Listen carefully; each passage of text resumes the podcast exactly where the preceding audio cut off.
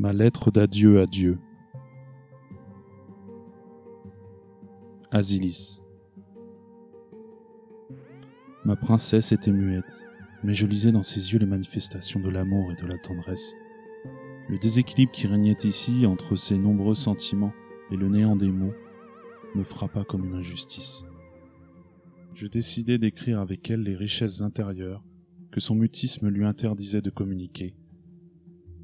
Ses yeux me dictaient les histoires de ses larmes aux richesses insondables, des histoires consignées sous le titre de Sétantra.